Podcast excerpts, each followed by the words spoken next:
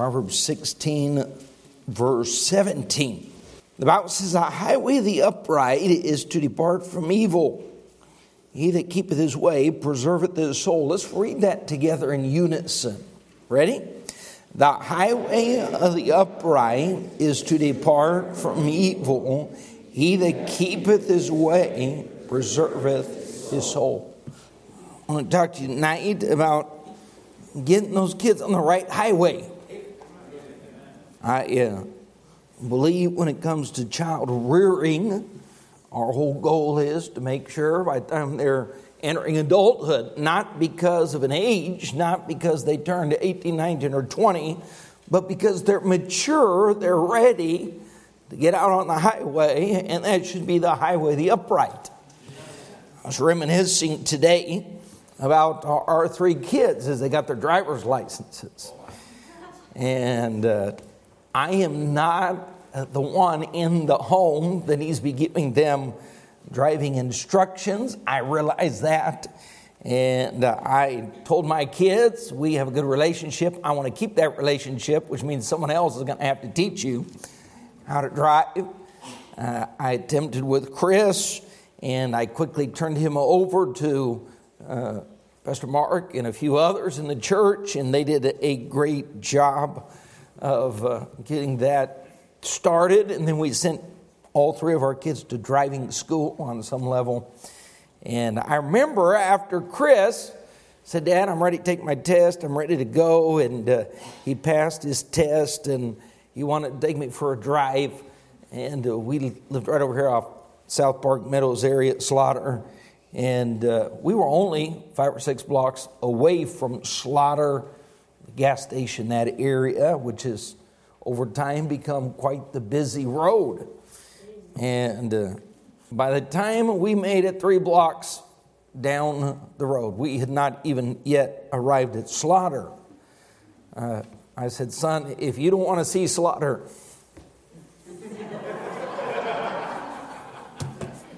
you want to pull over right now. He said, Dad, we, we haven't even made it to the road yet. I said, I know.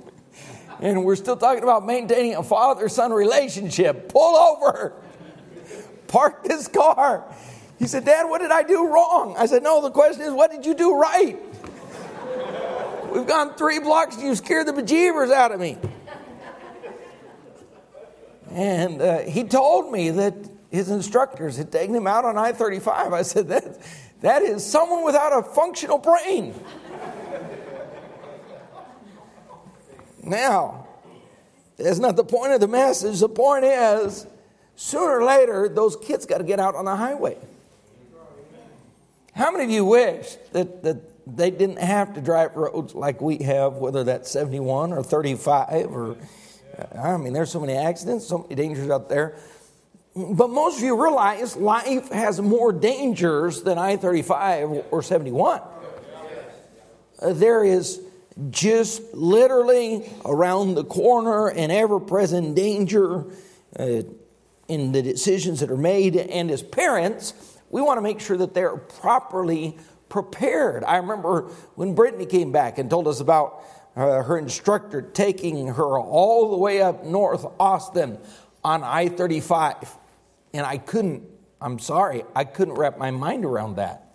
My daughter on the highway, and, and they weren't waiting until, you know, 11 o'clock at night to make sure the traffic had lessened at some point, we do understand those five year olds and seven year olds, 10 year olds, Titus is going to be on life's highway. And we get a chance every day to make sure there's instruction. We have hopefully at least 18 years in this process to be instructing them about getting on the highway of the upright. And if there's not proper instruction, we know they're not going to end up on the highway of the upright. They're going to end up on the wrong highway they're, they're going to end up in an accident. They're going to end up dealing with tragedy. And we've seen that happen. And I want to encourage you uh, tonight three things. I'll, put it this way overlooked factors in child rearing uh, when it comes to getting these kids on the right highway. And I, I believe these are three subjects we don't address often enough. Number one is personalities. Now, when it came to driving, how many realize each child is very unique? The personality of each child, the personality of each parent is unique. In our case, my wife did better in that co pilot seat than I did. I couldn't take it. I wanted things to be right from the start. I, I didn't want to go through the process of uh, passing cars and only having eight inches between us. I, I didn't want to be doing 48 on a highway where cars are doing 75. They're just, but my wife is much better in that spot in understanding our strengths and weaknesses, understanding each one of our children was allowed to start their driving courses at a different age. And be careful because here's what we do in, in the rearing of our kids, God gave each one of them a unique personality, and too often we put instruction or child rearing in a box and think that we can deal with each child the same way. Uh, how many of you didn't take long? Maybe that first child was a perfect one. You thought everyone was going to sleep all night through and behave that way. And then the demon child was born. and I know we all have these ideas concerning firstborn and secondborn and thirdborn and lastborn and whatever. And I, I believe there are certain characteristics, but we all know that each child comes with a unique personality there are battles that we face with some of our children that we never have to deal with in others. How I, am amazed that after Wyatt, Nate Macy actually wanted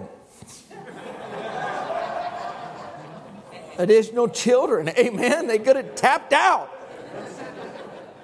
And they are so grateful they didn't because next came the man of God the blessed one.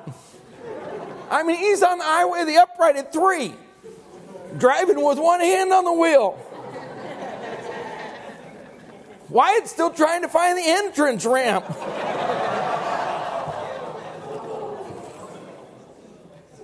but each child is so unique and in child here's what we do. I believe we got to read books we got to educate ourselves. But we also have to say this we those of you that are younger and recently having children you're part of your culture you're part of your generation. This generation is so steeped in humanism. And you don't even realize it.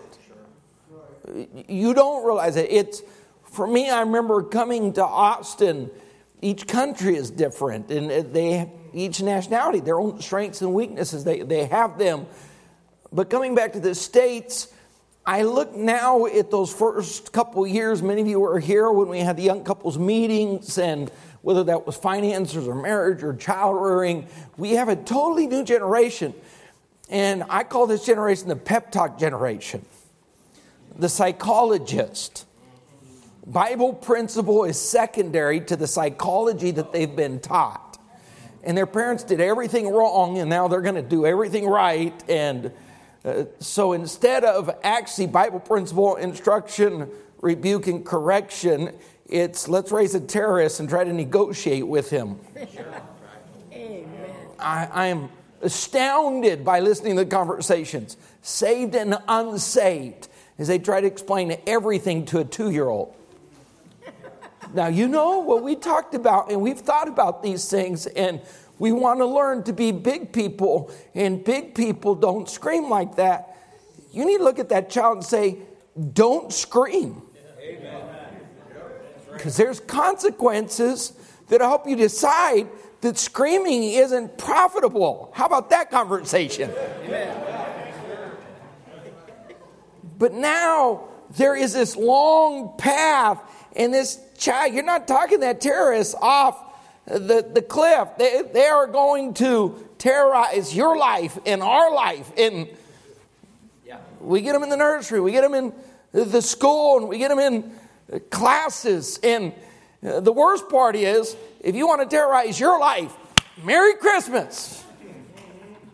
But don't do that to someone else. Someone ought to be able to look at that child and say, sit down, and they sit down.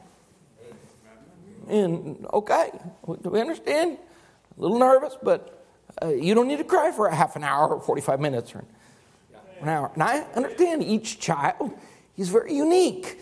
And when we, we, talk about the uniqueness here, we could talk about the stages of life. Maybe we'll do that here in just a moment. But as parents, we've got to understand our own personality. And so, okay, in parenting, I've got to identify my strengths and my weaknesses. And I thank God that opposites attract, and you have uh, usually in every home one that's more of a disciplinarian, someone that's stricter, and, and another one that's more lenient, often permissive. And here's what you want to do you want to work as a team instead of saying, uh, we're going to take my weaknesses and make them a part of our children's lives. You ought to say, no. Thank God that we are a team, we're a pair, we're a couple. So we want our children to come out with the strengths of both of us. And if you're more permissive, don't stop the one that, that will put his or her foot down. How many of you are the more permissive one in the home? Let's just be honest tonight. Just raise your hand. You say, I'm, I'm the more permissive one. You shouldn't be the brake. Amen. You, you should say, you know what? If, if it were left up to me, our children would probably be out of control. They'd be swerving on the highway. They would be off the road, run over the stop signs, and doing 85 miles an hour on the highway of the upright. Amen? And there's one that's saying, now, I thank God for this. I, I thank God my wife is more grace. Our kids needed that grace. There were times uh, that Kim was not one that would speak to me to, to keep me from, uh, let's do this, let's do it right. But sometimes I could just see in her face and demeanor maybe that's a little hard or harsh. How many of you guys say that is more productive? That carries more weight. Amen? Now, I think if you're an angry person, you need to deal with your personality. Here's, here's the best thing you can do for the rearing of those kids identify your weaknesses and say, if I'm, if I'm an angry person, I need to first of all get more spirit filled. But second of all, my, my kids should not know an angry person in this house, someone that's constantly triggered. And so I'm going to memorize a verse on this. I'm going to get help from my mate. I'm going to ask them to make sure if I have to deal with the problem, I deal with it in a controlled manner. And wives, uh, you, you can help the situation most of the time the women around the kids more and they have to deal with the disobedience or the mistakes that are made. Usually, dad's only dealing with a mistake if it has reached a point of attitude. Kids know they're in trouble when mom deals with it and then she says, I am talking to dad. Oh boy, I really crossed the line. Because not only did you disobey, then you gave her the tude. She's like, I'll kill you, but I don't want to waste my energy because I barely have enough energy to half kill you. So I'm going to let your father finish you off. and you got to say, okay, if if I'm triggered and, and my tongue is loosed, you got to say, okay, I need to deal with my weaknesses. My personality has to be addressed, not just their personality. And too often I've watched parents try to treat each child in the same manner. And there's not, we're not talking about preferential treatment. But Weston, you can look at that boy. Say, Weston, let's fix that. And he gets that world record smile. Say, absolutely, we'll fix that. And you tell Mason, let's fix that.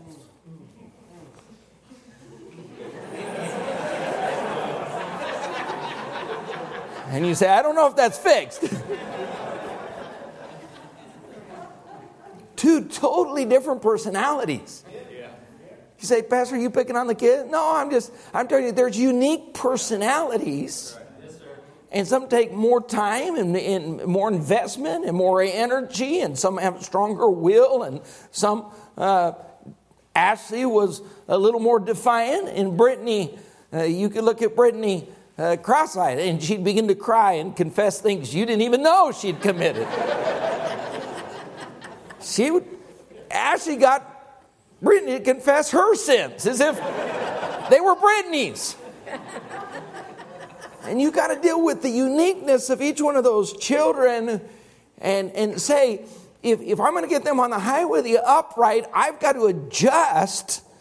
And if I deal with each one of them the same way, I'm going to end up hurting them because they're unique. And we understand this in a classroom setting, but it's got to become part of our home and then say, okay, there are certain things that my wife can do better and there are things I can do better, and we don't get angry with each other because we don't share the same personality. Instead, if, if you're going to do better at this responsibility in the home, I'm going to let you do that so we don't create a conflict.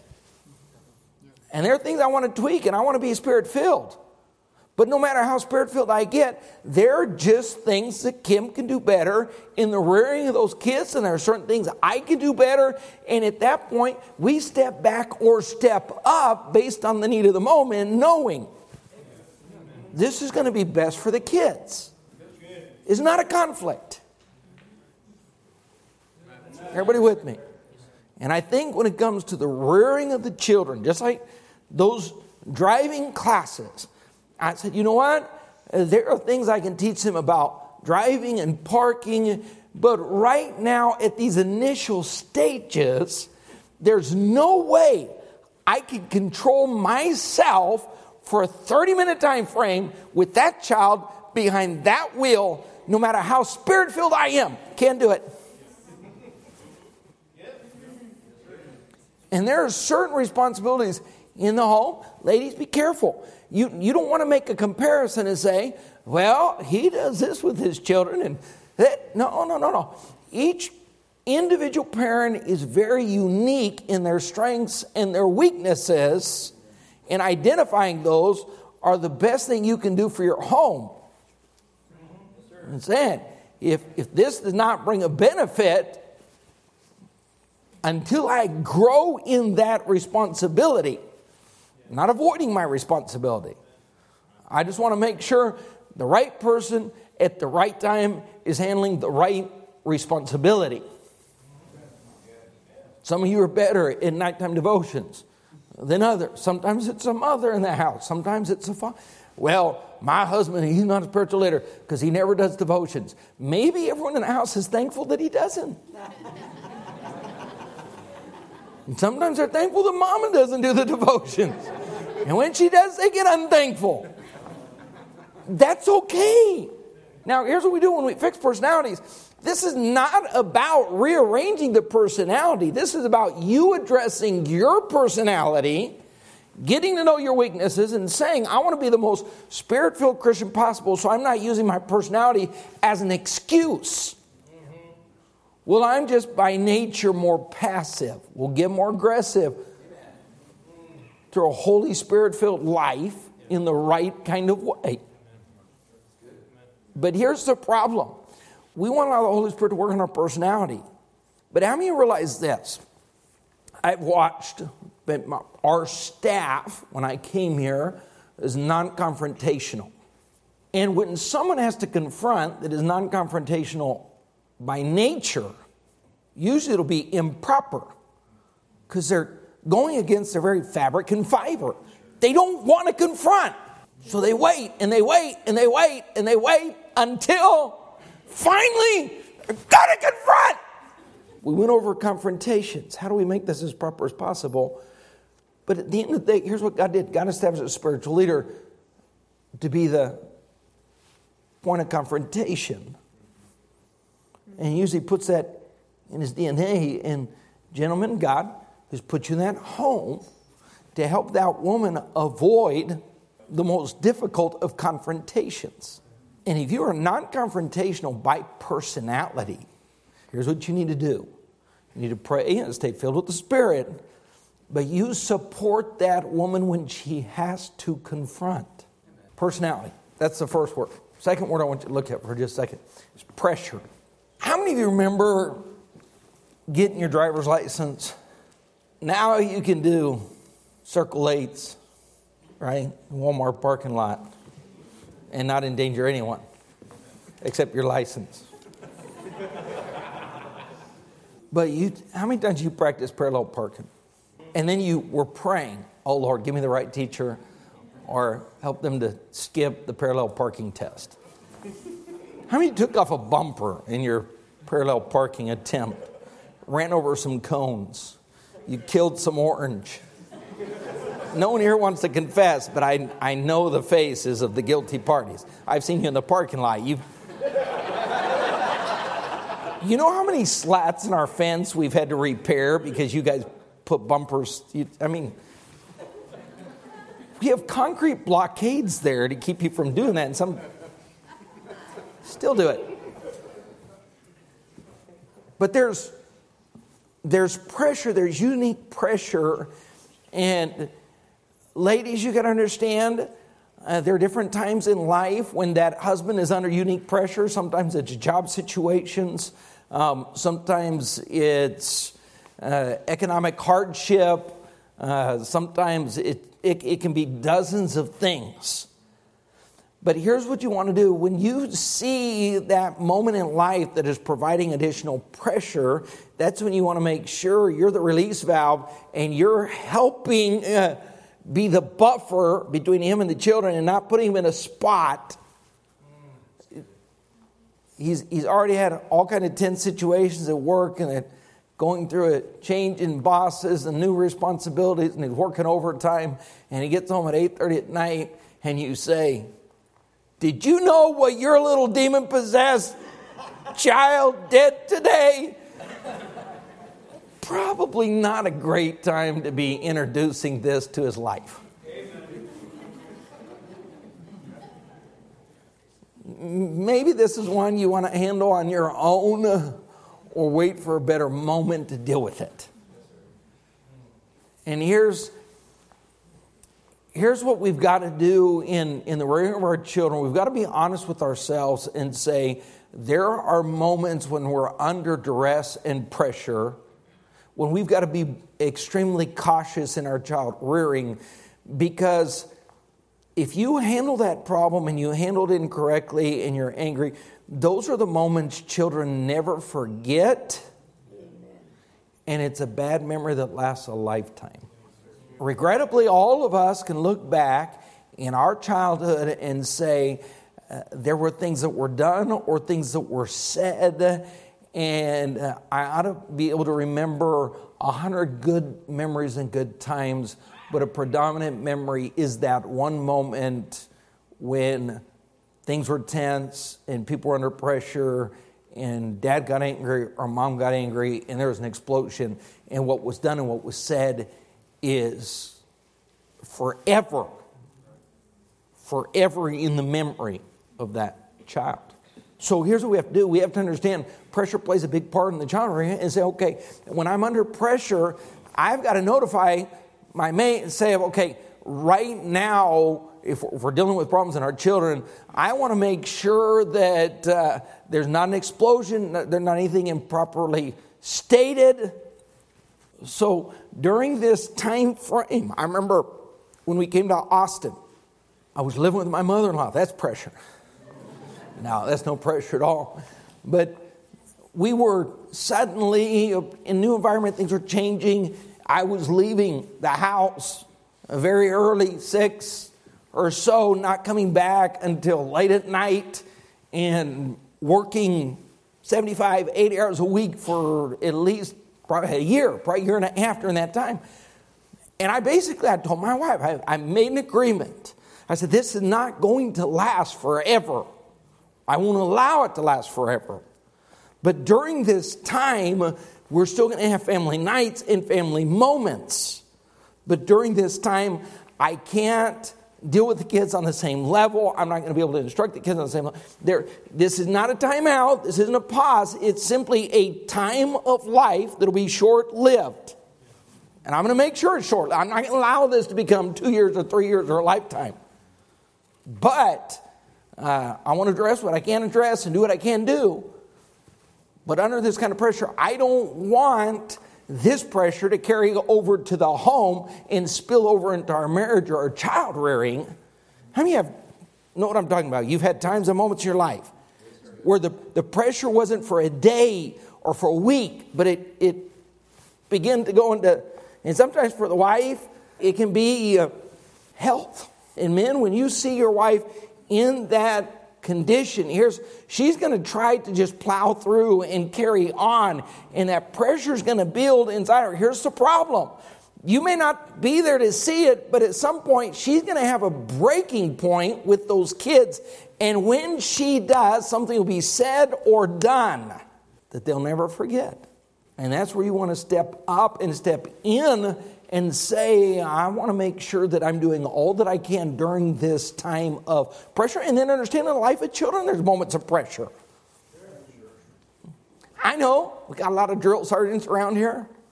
It's kindergarten. What's the big deal? It's first grade. Well, they've never been to first grade, they've never had a homework assignment. And then, even in the school, there are different teachers and there are different stages of life. And suddenly they feel the pressure, and they got a teacher now that's providing them homework two, three, four times a, a week, and they're feeling the pressure.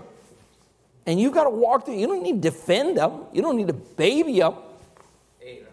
But you do need to help them get through that point, understand here's how we deal with pressure, and I want to make sure sometimes it's 15 when they, I don't know, step into whatever uh, physics. How many felt the pressure of physics? No one? I did. I hated physics. Still trying to figure out what physics added to my life.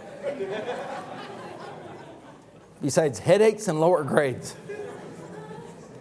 But there's different, there are different levels. Sometimes you get ninth grade girls together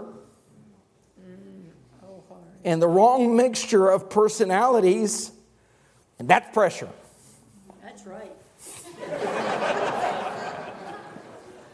Whatever it is in, in the child rearing, we need to be able to identify those things that are creating pressure. Sometimes our expectations create pressure. Sometimes we create unnecessary pressure through comparisons. Be careful that you're not comparing a sibling. Well, uh, your brother, he works like a man. Well, he's five years older. There's differences in learning abilities, and it creates pressure. So, because you have one child that's used to making straight A's, and mom says, if Lorena made straight A's, Tyrese, what is your problem? Church, you, I hope you're following me tonight. It's, it's easy in parenting, especially here's, here's what happens the world out there is all confused and the kids are a disaster. But literally, in a church like this, you have a lot of good parents, and it creates a positive kind of peer pressure because we have a lot of young people that are hardworking and high character, and some are good on instruments and very respectful. And uh, here's, here's what we can't do you got to be careful that you don't start comparing or they don't feel the comparison of I've got to live up to. No, you, you go be the best you that you can be and you be respectful and you be hardworking and I don't need you to be Brett. I don't need you to be Johnny. I don't need you to be Weston. I need you to be the best you that you can be. And by making that kind of comparison, there's a pressure that kids carry that create odd and frustration with parents. There are 14 and 15 year olds that are frustrated with their parents because dad is making a comparison of someone else, maybe a sibling or someone else in the church, that a hard worker, or referring to his youth. Son, by the time I was 12 years old, and as soon as you see your son's eyes roll back in his head, you ought to know. Maybe time for the next, next story. Number three, talk about priorities. When it comes to child rearing, How many of you got married and it didn't take you long after marriage to realize you have different priorities than your spouse?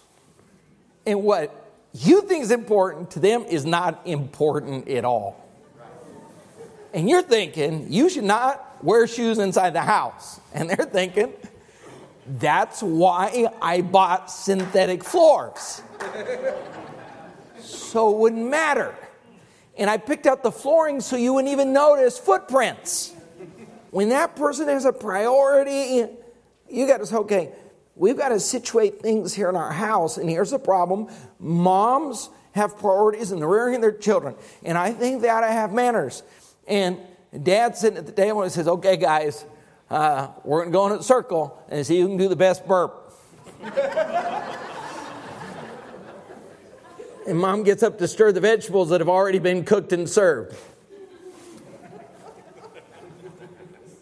and one of them wants them to have uh, uh, uh, great educational skills, and the other one wants musical skills. So well, the dad is saying, Have you finished your homework yet? No, I'm trying to do my piano. Forget the piano.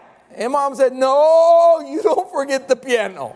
I don't care if you stay up till midnight. You put in the earplugs and play the electronic one, but you don't forget the piano. You got two hours left.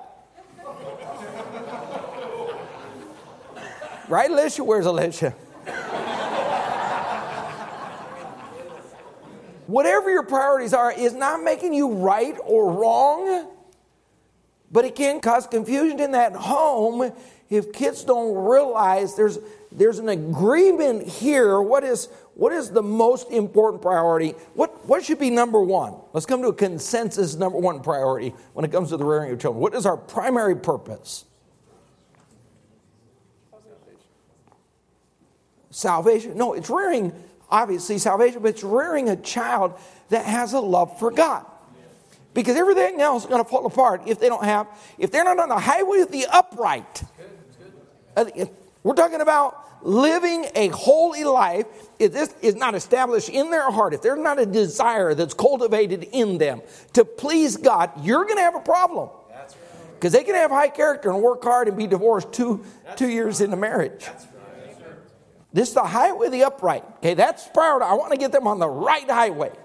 I want to make sure they have a personal relationship with God because you can get them to, to learn a trade by the time they're 12 and mow the yard and wash the dishes and clean the shed and maintain a good clean room and have a good personal relationship. But if they do not know God, uh, everything else is going to crack because the foundation is messed up. We have, over the past 14 years, thankfully, we've kept the majority of our young people on the highway of the upright. But we've got kids out there that are doctors and nurses and lawyers and professionals. And guess what? Don't go to church. Don't love God. Don't give a rip about anything that's holy. But they're high character. You better get your priority right. And your first priority ought to make sure that I'm in this home establishing uh, in them a love for God, a walk with God because I want to put them on the right highway. That's the path, the highway of the upright. Guess what? You can get your kids in a car out here and you just let them loose. You're going to find out some of them are going to be on Mopac, some are going to be on 71, some are going to be on 35, and they're going to be going to a whole lot of different destinations. You, what you do has got to be done on purpose. You say, okay, I want them to wake up on their own. I want them to keep the room clean. I want them to know how to make a bed. I want them to know how to iron their clothes and be respectful. I'm for all of that. But priority, you got to establish priorities. And number one is a walk with God that'll help establish after that right relationship, a good marriage, purity, right? Everything's got to be on that highway. And here's what happens Okay? In the home, if you have a mom that says, I want this child to have a relationship with God, and you have a dad that says, I want this child to know how to make money. How many believe that your child ought to know how to make money at some point? But what happens if that becomes the number one priority? That child will not stay on the highway of the upright. It doesn't matter that you, you got the car there and you got the kid there. He is going, as soon as he can, that car is coming off the highway, the upright. So priority got to say, okay, where is this on the list of priorities? It costs money to live. Is this number one? Absolutely not. I think if it's number two, you're going to have problems. Think walk with God ought to be first, foremost priority. You're talking about high character and all, all those things that help build character. I'm all for musical instruments. I'm all for a good education. Those have to be on the list of priorities. But if any one of those is out of order, your child is going to be out of order in adulthood. And you're going to see it. Long term, you're going to see it. Here's what I want to make sure of. We've established priorities. But it doesn't matter whether the church priority, it doesn't matter the pastor, his desire is to see each one of these kids walk with God because the end of the day, whatever happens in the home is going to determine how they drive down that highway and how long they stay on that highway. And it doesn't matter what I preach in this pulpit or what we teach in the Christian school, the overriding factor is still the parental influence. And if you say growing tomatoes is the highest priority, so you raised a farmer, you developed a prepper, and when the world falls apart, you're going to have someone delivering you tomatoes. Thank God for that. She can do spaghetti during the tribulation because he'll probably go through the tribulation because he wasn't taught repentance, a walk with God. And church, here's, a, here's what I'm asking. When we talk about the rearing of children, we, we truly have to look at personalities in the home and say, okay, am I addressing these things? The uniqueness of Brittany's personality, Ashley's personality, Chris's personality, and making sure in our marriage we've got the right personality doing the right duties in the home. And when I know I have a weakness, I want to make sure there's not a revelation of my weakness on a continual basis that will form in them a continuation of my weakness. That's why I thank God for our staff. Chris came out in his teenage years. And I knew there's simply certain things in my life I could not teach him. I said, okay, Pastor Robert, say down Pastor Robert, Pastor Ben, Pastor Mark, and these guys said, listen, there are shortcomings in, in Christopher's father that I don't want to become a lifelong problem you guys can help me in developing these things and making sure he didn't have to fight with the same things I fight with.